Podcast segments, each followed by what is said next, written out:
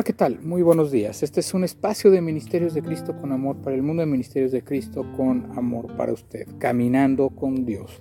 Y estamos en esta serie de devocionales, este devocional que se llama El Camino, ¿verdad? Hoy vamos a ver el quinto tema, ya estamos a dos días, más dos o tres días de terminarlo, y hoy vamos a hablar sobre el destino no antes, sin invitarlos, ¿verdad? Que ustedes participen en nuestros canales de YouTube. Suscríbase, por favor, ahí a YouTube de Ministerios de Cristo con Amor para el Mundo. Solicite la amistad ahí en Ministerios de Cristo en Facebook. Y bueno, síganos por las redes de Juan Felipe Ortiz Castro, de Spotify, Google Podcast, ¿verdad? Instagram y TikTok, ¿verdad? Ahí estamos en este tiempo. Bueno, vamos a comenzar con, con este tiempo que hemos tenido hoy, el reiniciar caminando con Dios, pues ha sido un proceso otra vez, ir tomándolo poco a poco, pero ha sido un proceso donde pues hemos tenido tiempo de hablar con Dios, de orar, de orar por los enfermos, de orar por las necesidades, de orar por nuestra vida espiritual, de saber qué es lo que Dios quiere que, que hagamos en este tiempo y, y pues bueno, hay que estar siempre agradando y alabando y adorando a Dios. Bueno, el tema de hoy, el destino. Cuando caminamos debemos tener claro cuál es la meta a la cual deseamos llegar. Si no tenemos esa claridad, puede darse el caso de que nos perdamos en el camino y terminemos en algún lugar peligroso. Por eso es que debemos tener claro que nuestra meta es el camino de la vida, es llegar a la patria celestial, a gozarnos con el Señor por la eternidad. Tengamos plena seguridad de que hay mucho lugar en el cielo para que todos podamos entrar. Solo depende de nuestro estilo de vida y si hemos aceptado a Jesucristo como Señor y Salvador, el poder hacerlo. Romanos 10:13, 1 Timoteo 2:5. Si deseamos llegar a ese lugar, debemos tener claro que Jesucristo se fue antes de nosotros para preparar el lugar y así recibirnos. Él pasó todo el proceso. Nació, fue obediente en su vida hasta la muerte. Se dio en pago, fue resucitado y hoy está a la diestra del Padre. Ese mismo proceso debemos llevarlo.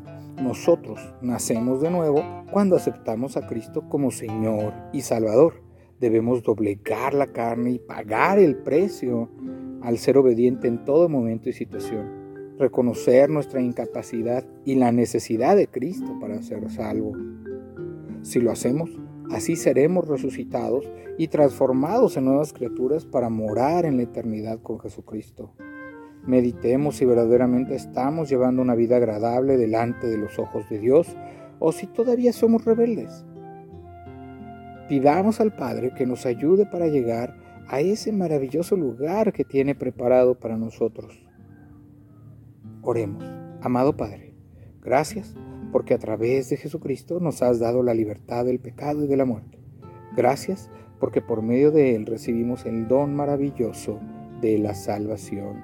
En el nombre de Jesucristo te queremos pedir que nos ayudes a que cada día hagamos morir la carne para que el Espíritu crezca y nos lleves por la senda que nos has trazado. Gracias porque sabemos que llegará el momento maravilloso de estar contigo y verte cara a cara. ¿Verdad? Mire, eh, llega un momento en la vida que nos preguntamos, ¿para qué nacimos? ¿Cuál es el destino? ¿Cuál es el propósito por el que Dios me puso en esta vida? ¿Qué es lo que debo hacer? Cómo debo ser, hacia dónde debo ir. Y todas estas preguntas son naturales porque el hombre está tratando de encontrar el destino, porque el hombre está tratando de encontrar un camino que lo defina y que lo lleve hacia lograr algún fin, alguna meta, algún objetivo. Hay personas que creen que su meta y su objetivo es nacer, crecer, estudiar, prepararse, tener una carrera, trabajar en algo que le guste, producir dinero y llevar una vida cómoda.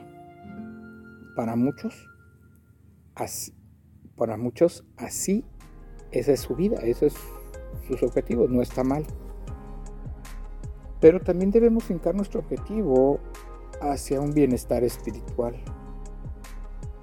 hacia saber que somos pecadores, que tenemos una naturaleza pecadora, que no somos buenos, que no somos justos, que nuestra naturaleza nos lleva a hacer cosas que no agradan a Dios.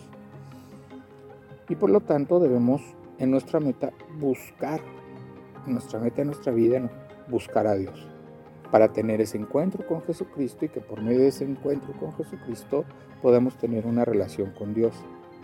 Jesucristo vino a reconciliarnos Dios, vino a reconciliarnos con el Padre, vino a darnos una vida nueva, una vida de esperanza, donde no solamente, ¿verdad?, estés pensando en tus objetivos materiales, físicos, sino también en los, en los espirituales.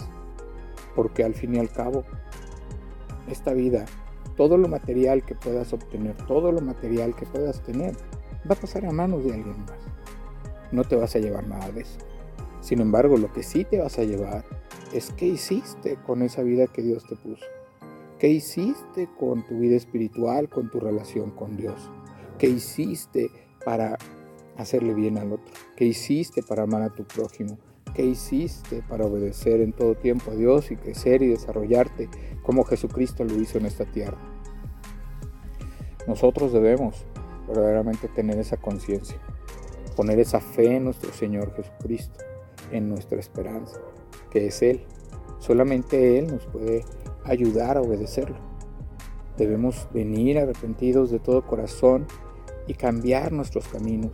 Dice la palabra de Dios que todo camino al hombre le parece bueno, pero lo lleva a la muerte. Entonces, pues la paga del pecado es muerte y tu naturaleza es pecado. ¿Qué debemos hacer? Ir a los pies de Cristo, arrodillarnos, pedirle perdón, querer que el Señor tome nuestro corazón, nuestra vida, la cambie, nos haga nuevas criaturas y podamos ahora sí vivir una vida de paz, de gozo, obedeciendo a Dios en todo, pasando diferentes circunstancias, pero siempre sabiendo que Dios está con nosotros, que Dios va a dar una respuesta, que Dios nos va a ayudar a que podamos obedecer sus mandamientos. Mientras, usted seguirá esa vida sin sentido, sin destino, o más bien con un destino hacia la condenación. Solo hay dos caminos en esta vida, y uno es el camino a la vida que es el camino a Dios por medio de la relación por medio de Jesucristo, porque Él es el único mediador entre Dios y los hombres, y el camino a la condenación al infierno, donde pagará su pecado, porque usted decidió que se aplicara el juicio de Dios en vez del amor de Dios. Entonces Dios te está poniendo el camino de amor y el camino de justicia, el camino donde usted estará un día con Dios, alabándole, adorándole, glorificándole. Y en esta tierra, no digo que, que no vaya a tener problemas, pero durante este tiempo usted podrá sentir la presencia de Dios, podrá usted predicar, podrá usted llevar ese evangelio, llevar esas buenas nuevas de lo que Dios ha hecho con su vida, de lo que Dios ha hecho con su familia, en su trabajo y en todo aquello, porque usted fue fiel en la promesa de usted fue fiel y Dios le dio la promesa de amor. Entonces, eso es algo muy, muy importante. Entonces, como usted puede ver, pues nuestro destino, el destino, en lo que elijamos en esta vida, nos llevará a un destino eterno, ya sea a la condenación o a la vida eterna con nuestro Señor Jesucristo. Vamos a, vamos a pasar a la palabra de Dios. Dice, en la casa de mi Padre muchas moradas hay. Si así no fuera, yo no lo hubiera dicho. Voy pues a preparar lugar para vosotros. Porque todo aquel que invocar el nombre del Señor será salvo. E, eso lo dice en Romanos 10, 13. Y por último, porque hay un solo Dios y un solo mediador entre Dios y los hombres, Jesucristo hombre. Ahí en Primera de Timoteo 2, 5.